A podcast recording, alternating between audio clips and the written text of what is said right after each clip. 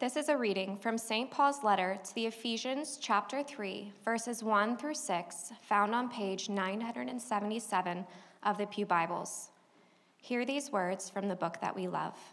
For this reason, I, Paul, a prisoner of Christ Jesus, on behalf of you Gentiles, assuming that you have heard of the stewardship of God's grace that was given to me for you, how the mystery was made known to me by revelation, as I have written briefly. When you read this, you can perceive my insight into the mystery of Christ, which was not made known to the sons of men in other generations, as it has now been revealed to his holy apostles and prophets by the Spirit. This mystery, this mystery is that the Gentiles are fellow heirs, members of the same body, and partakers of the promised in Christ Jesus through the gospel. This is the word of the Lord. Let's pray.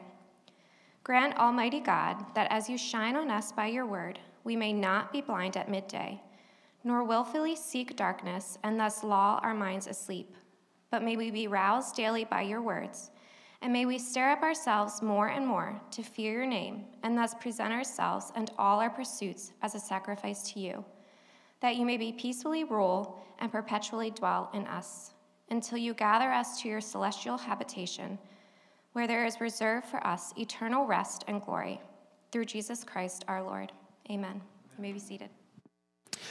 This week I had a culinary revelation. You ready for it? Spaghetti, squash, pad thai, fajitas. Now, I know what you're thinking, but hear me out before you scoff at the idea. Amanda and I have been uh, on a health kick lately, uh, and she's been killing it in the kitchen. I'm learning a lot of things about myself, things I like, things I dislike. Um, also learning that it's a lot harder to lose weight in my 30s than in my 20s. Um, anybody else recognize that reality? Okay, good. One of you did, does. Um, so she whipped up this amazing spaghetti squash pad thai. It had sun, it was made with sunflower butter, red peppers, sriracha, and chicken. And it was like this explosion of flavors, right? Well, so the next day I'm reheating the leftovers. And I'm not really like a leftovers guy, but you know, I'm also trying to save money. You know, so I did that too. So losing weight, saving money, a lot harder than I ever thought it was going to be. Uh, and I, as I'm heating up the uh, the spaghetti squash pad thai, the peppers, the spiciness from the peppers st- just hit me. And uh, suddenly I have a vision of fajitas dancing in my head. So I grilled some tortillas real quick. I grab some, I, I throw them on the stove, I grill them, uh, you know, kind of warm them up, blacken them up.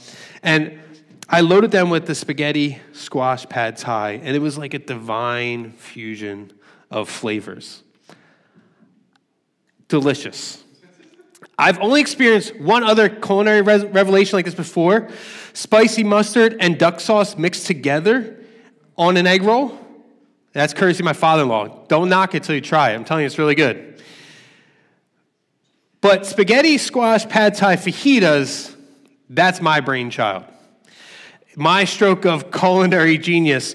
And I wholeheartedly recommend it to you all. In fact, I'll even put my money where my mouth is. If you ever decide to open up like a taco truck and sell these things, I'll invest. All right, but just to be clear, this sermon is recorded, so this is my intellectual property. So hands off, all right? Don't try to copyright that thing. Uh, lawyers in the room, is that right? Okay, thank you. Spaghetti squash pad thai fajitas are a revelation. And as we come to Ephesians 3, we're met with another revelation. But this one, is not about food. It's more amazing, it's more astounding, it's more wonderful, it's more surprising than spaghetti, squash, pad thai, fajitas could ever be. This revelation is from God that in Christ, He was bringing together all the ethnicities of the world into a new society, a new humanity, the church.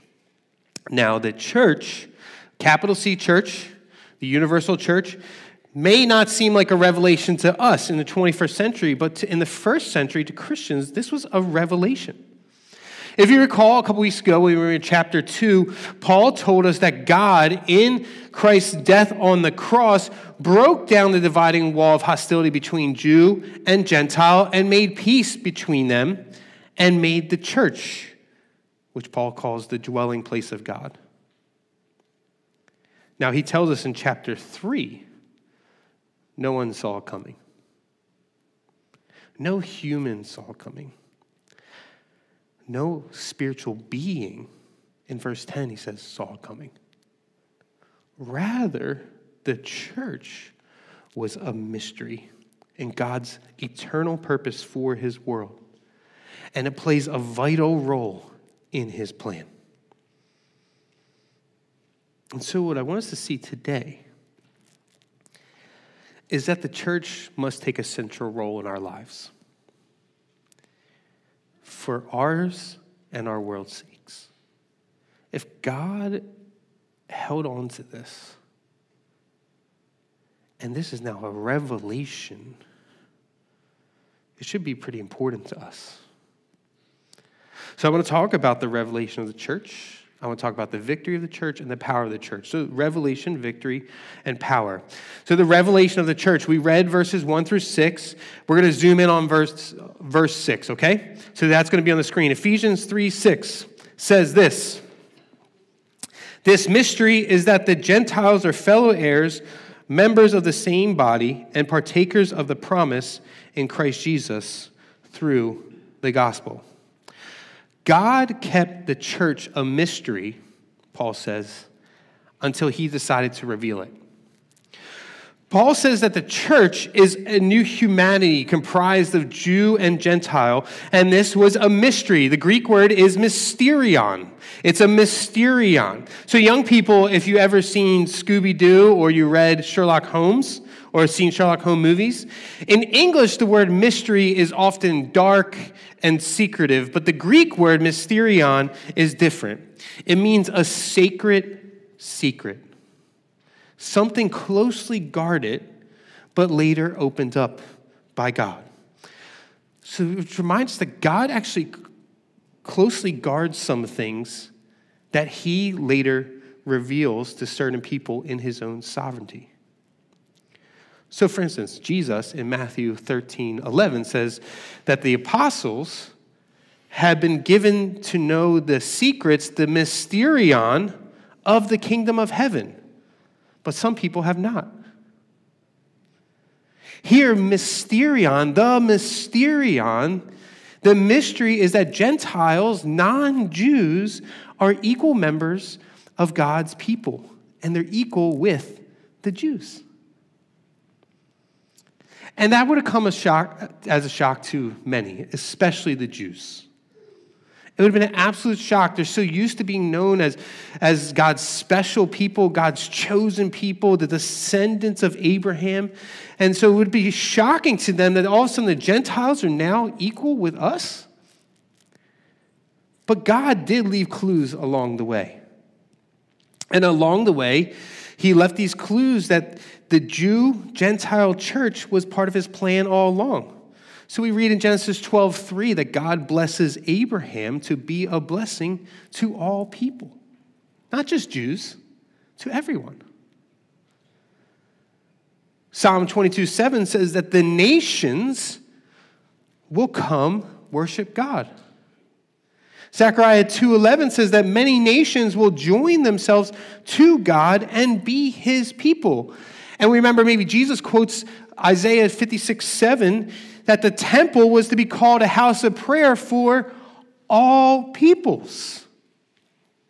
God left these little clues along the way. He didn't reveal it all, but he's leaving these clues that it wasn't just the Jews who were supposed to experience his love and his grace and his, his uh, like magnitude and glory, but that the Gentiles would too.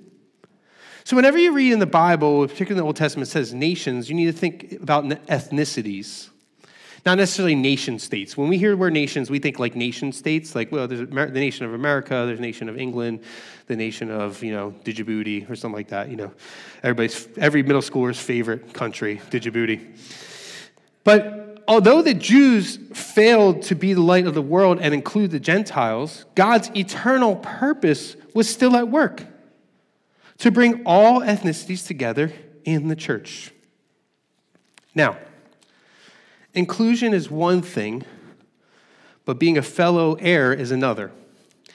It's a completely different thing, right? It's, it's one thing for me to invite you to my house for dinner, say for, I don't know, spaghetti, squash, pad thai, fajitas, right? It's another thing for me to write you into my will. Maybe another illustration. After my mom passed away in 2012, my dad remarried this wonderful woman named Lisa, and Lisa brought with her a lovely daughter, Jess, who became my stepsister. And we made every effort. It took a little time, it was a little rocky at first, but we made every effort to include them into our family. However, as time passed, a realization dawned on us. When my brothers, my four brothers and I, discovered a significant change in our inheritance structure. What was once meant to be divided equally amongst the four of us suddenly was between five beneficiaries me, my three brothers, and Jess. And naturally, this revelation shocked us and deeply unsettled us. It kind of felt unfair, like inherently. Like I've been around my whole life, I've been part of my dad's family. Now my stepsister gets equal share of what my dad will leave us? To have our inheritance shared felt like a betrayal in many ways. And an ancient Jew would have felt the same way. Mean we're now sharing the inheritance? What do you mean we're going to share the earth like God promised to give us? Inclusion's one thing, inheritance is a completely another thing they would have felt betrayed, they would have felt angry, even disgusted at this news. And so Jesus told this story. He tells this story in Matthew 21 1 through 16. He says, Look, there's a landowner who hired laborers to work in his field for a day's wage. He hired some people at 9 a.m., some people at noon, 3 p.m., and 5 p.m. And at 6 p.m., when the workday was over, the landowner paid everyone the same amount. The 9 a.m. guys got the same amount as the 5 p.m. guys. So naturally, what do you think the 9 a.m. guys did? They went to their union representative. No, I was kidding. They went to their, the landowner and they complain. They feel betrayed. They feel angry. They're disgusted toward the landowner. But the landowner pushes back. He says, Look, I paid you what I said I would pay you, what I promised I'd pay you. And secondly, it's my money. I can do with it what I want to do with it. And Jesus tells this story to, tell, to remind us that God's people, God's family, are exactly that God's family, God's people. If God wants to include the Gentiles and make them fellow heirs with the Jews, he has every right to do so. It's his right, it's his prerogative. He can do what he wants with his inheritance, whatever he wants. So, Gentiles who put their faith in Christ share in the same reward as Jews who do, despite what anyone feels they deserve. And listen to me, the same is true for you. It doesn't matter how sinful you are, where you came from, what you've done, who you vote for or voted for, what your skin color is, how rich you are or how poor you are, as long as you've been saved by grace through faith, you're part of God's family, God's people, God's church, the church. The church is the only place in our world where the things that categorize us shouldn't matter. That's why Paul will say in Galatians 3 there's neither Jew nor Greek. There's neither slave nor free, neither male nor female. All are one in Christ. James says that God shows no partiality between the rich and the poor. If you remember the letter in James where they're treating the rich better than the poor, the rich, they're like, hey, would you like to sit in our sanctuary right where the acoustics hit perfectly? And you got a good view of the pastor? And they set the poor people to sit on the floor, or in our context, probably the front row. James says, You're not treating people like God treats them, He shows no partiality. So whoever God saves is my brother or sister. Because we're all fellow heirs. We're all members of the same body. We're all partakers of the promise in Christ.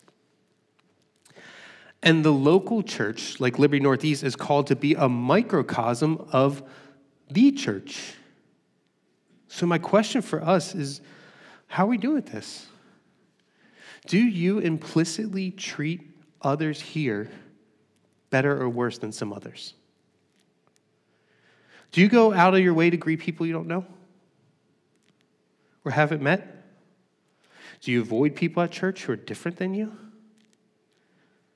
Jesus gave a pretty simple rule to help us with this. He said, Do unto others what you would have them do unto you. Do you talk to people the way you would want them to talk to you? Do you treat others at church the way you want to be treated? Do you treat visitors like the way you would want to be treated if you were visiting? Or are we too busy talking to our friends? Do you treat children as valuable, just as valuable as adults? Millennials, do you treat boomers as well as millennials? Gen Zers, do you treat millennials as well as Gen Zers? That's why I never liked the okay boomer thing. Okay, boomer. It's like at some point, it's going to be like, okay, millennial. In a world of prejudice, hatred, exclusion, tribalism, does the world need more stuff like that from the church? The one place that's supposed to be different? Absolutely not. So the question is Is our church, Liberty Northeast, a microcosm of the church? Yes. But does it reflect what the church should be? Or does it reflect what the world is? And so not only that, so that's like the revelation of the church, there's also the victory of the church. Let's pick up in verse 7. Of this gospel, I was made a minister according to the gift of grace which was given to me by the work of his power. To me, though I am the very least of all the saints, this grace was given to preach to the Gentiles the unsearchable riches of Christ, and to bring to light for everyone what is the plan of the mystery hidden for ages in God who created all things. The church is the living, breathing proclamation of God's victory to the physical and spiritual worlds. That's what we'll see here in this section. Paul, as an apostle in the church, proclaimed the unsearchable riches of Christ to the Gentiles to bring their equal status in the gospel to light to the world.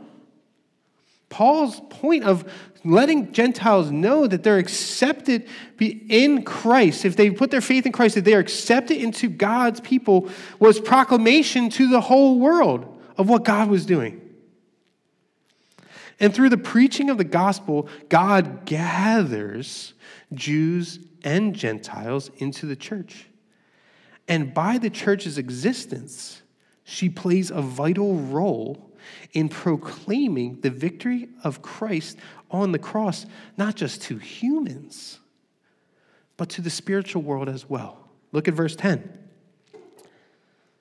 So that through the church the manifold wisdom of God might be made known to the rulers and authorities in the heavenly places. Now, there's debate uh, who are these beings? Are they angels? Are they demons? Are they both? Let's just say they're both, all right? We're not sure.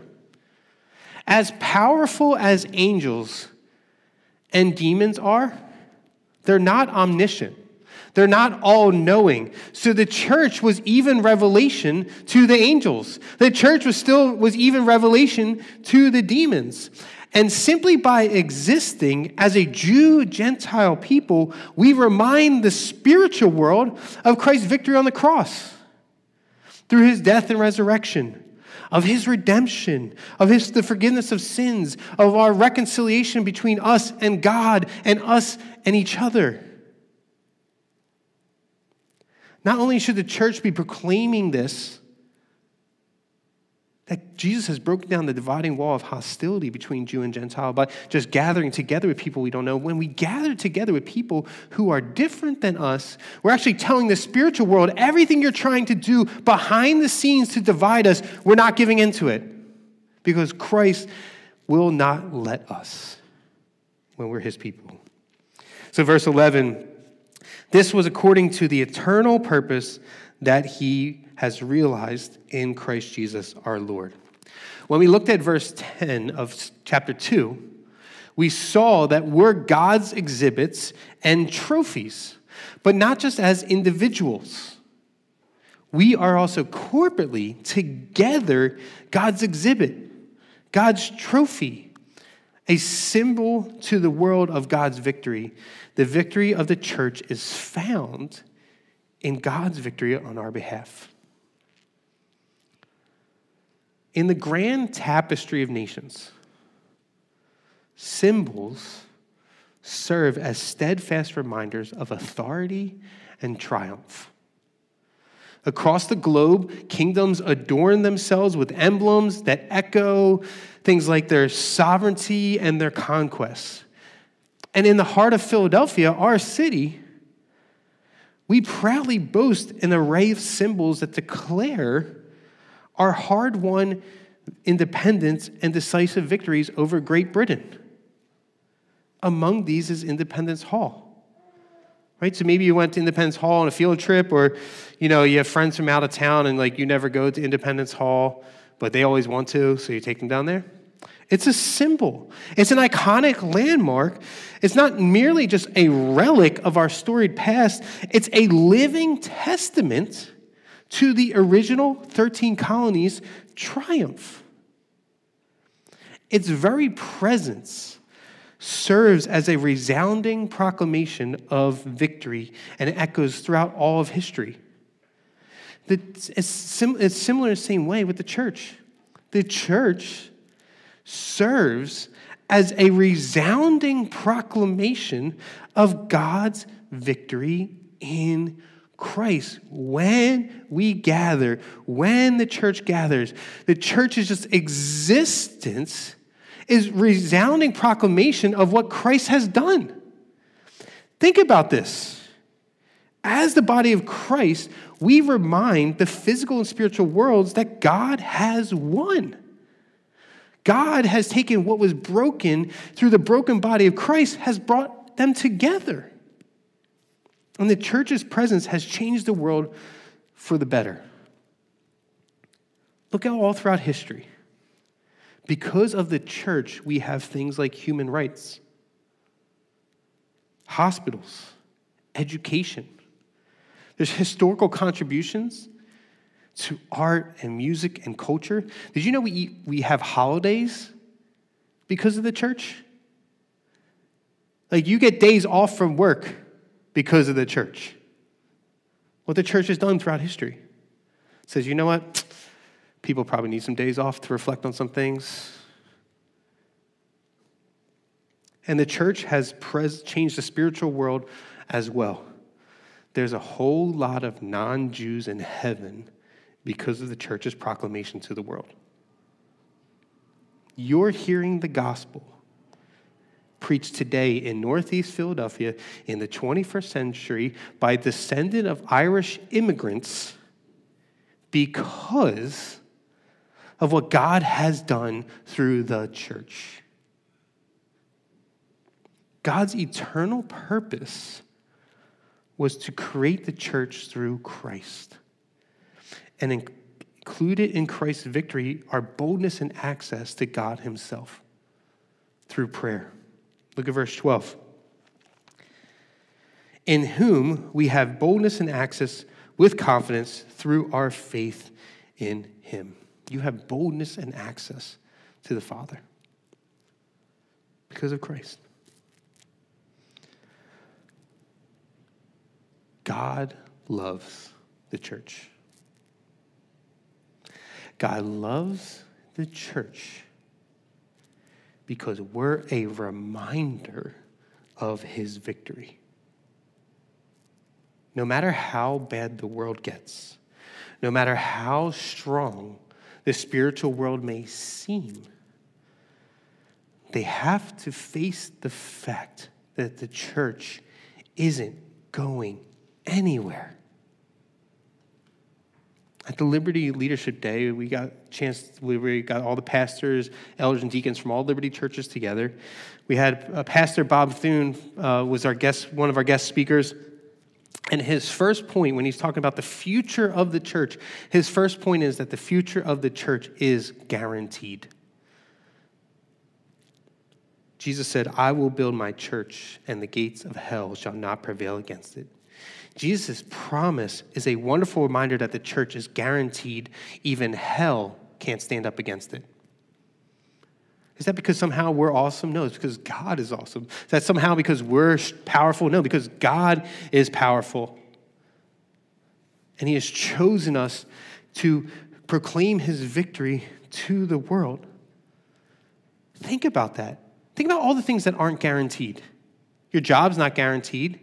Your 401k, heck, that's not guaranteed. Who you want to be president, that's not guaranteed. You know, who your kids' college choices, that's not guaranteed. Will they be successful so they can get married and have kids and they can retire and drive Volvos? I don't know that. None of that's guaranteed. But Jesus says the church is guaranteed when we are short sighted and we look at the world, it makes, us, it makes things like that easy to forget. But God loves the church, and so he guarantees its future. So John Stott says this. It's a pretty long quote, so I'm to put on the screen um, for you guys. The major lesson by this first half of Ephesians 3 is the biblical centrality of the church. Some people construct a Christianity which consists entirely of a personal relationship to Christ and has virtually nothing to do with the church. Others make a grudging concession to the need for church membership, but add that they have given up the ecclesiastical institution as hopeless. Now, it's understandable, even inevitable, that we are critical of many of the church's inherited structures and traditions. Every church in every place at every time is in need of reform and renewal, but we need to beware lest we despise the church of God and are blind to his work in history. We may safely say, listen to this God has not abandoned his church. However displeased with it he may be, he's still building it and refining it. And if God has not abandoned it, how can we? It has a central place in his plan. What's he saying? The church isn't perfect, never has been. She's comprised of sinners like you and me. And as long as we're around and we're part of the church, church ain't going to be perfect until Jesus comes back but she still has a central place in God's plan.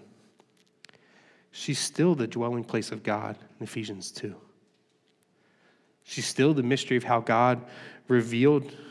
He's, he's still, there's, we're still the mystery that God has now revealed, as we just read.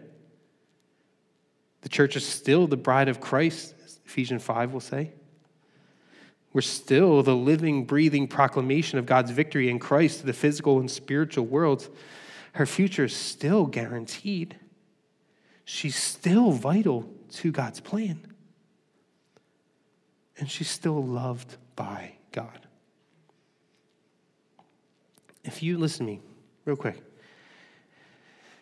if you've been deeply wounded by the church, that's real. And like as a leader in the church, I'm sorry. That should never have happened to you. Uh, but I still would encourage you don't despise the entire church, which God loves, for the idiotic actions of a few. God still loves the church, as messed up as she is. He still loves it. And then we have lastly the power of the church. Look at verse 13. So I ask you not to lose heart over what I am suffering for you, which is for your glory. The church is powered by the love of Christ to support and love all those within her walls. Listen, the Christian life can be difficult. It's hard. But it will be impossible if it's done alone. Isn't it interesting that we get a beautiful reminder in Ephesians 2 that we've been saved by grace, and then Paul immediately turns to the centrality of the church in Ephesians 3? It's not an accident. Just because our sermons are weeks apart, don't think that that's like intentional. Like Paul, if you read it, you would just read it. You've been saved by faith. You've been saved by grace through faith. Church. The church. If you're a Christian, you need the church. The church needs you. And the church even changes. Is interesting the way we see suffering. Paul says, I'm suffering in prison for you, but don't worry, it's for your glory. This is how amazing the power of the church is that God can actually transform our suffering to benefit others. It's often the woman who's been abandoned by her husband but never lost trust in God who's the best resource for another Christian woman who's been abandoned by her husband. That's power. It's often the Christian who experienced the death of a loved one but held on to hope who's the greatest comfort for the brother going through the same thing. It's usually the Christian student athlete who's experienced the disappointment of getting cut from the team, who's the best encouragement the following year when she's made the team to the Christian student athlete who didn't. The church is more powerful than we realize. That's part of your power, your experiences, the difficulties you've gone through. Part of your power in being part of the church is that it can actually benefit other people. Paul says, I'm in prison, but it's for you, it's for your glory. And he says, her citizens, the church's citizens, expand across the face of the earth and even into heaven. Check out verse 14 through 15. For this reason, I bow my knee before the Father, from whom every family in heaven and on earth is named. If you want to know what it's, how to live in this cultural moment, listen to me. Read the stories of faithful Christians in a highly sexualized Roman Empire and see what they did. You don't have to make stuff up all the time. This is what I always tell like young couples.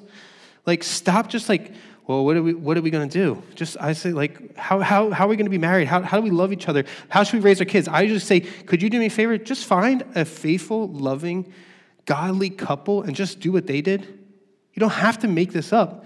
Millions of people have been married and they have figured this out. And a lot of them, myself included, we're dumber than you. If you want to be inspired to make real search, like social change, Google Telemachus the ancient Christian who died and by his death basically put a stop to the gladiatorial games. If you want to know how to stand by Scripture in the face of accusation, watch a YouTube video about Martin Luther before his accusers at the Diet of Worms.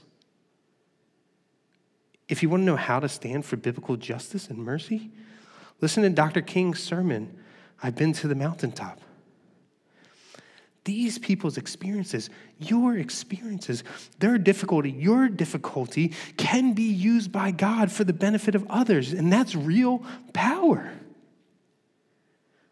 But what we need more than anything, and this is how Paul will end, what we need more than anything, if the church is going to get this church thing right, is to be rooted in Christ's love.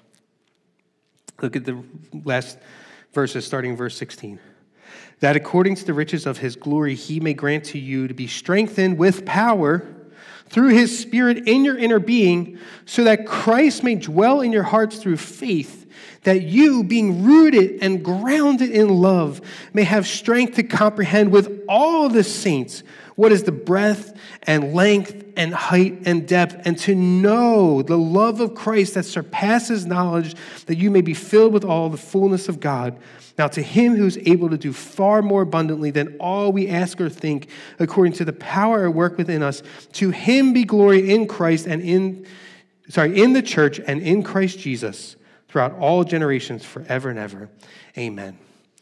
It's difficult to bring people who the world categorizes and divides together. These skin colors, they don't mix. These political persuasions, they don't mix. These economic statuses, they don't mix. That's really difficult to then for the church to say, actually, yes, they can and they will. If we don't have love, we're not going to be able to pull it off. And it's not just like any love, like love you might have for spaghetti, squash, pad thai, fajitas, or tacos, or chocolate. You need sacrificial love. The love of Christ, sacrificial, obedient love that Christ has shown us, that Paul says surpasses knowledge. You need that kind of love to fill your heart. And through his love, we are filled with all the fullness of God who can do abundantly more than you can imagine for his church. The church has a vital role to play in God's plan for our lives and for our world. So, my challenge to you is grow deeper in your love for God's church.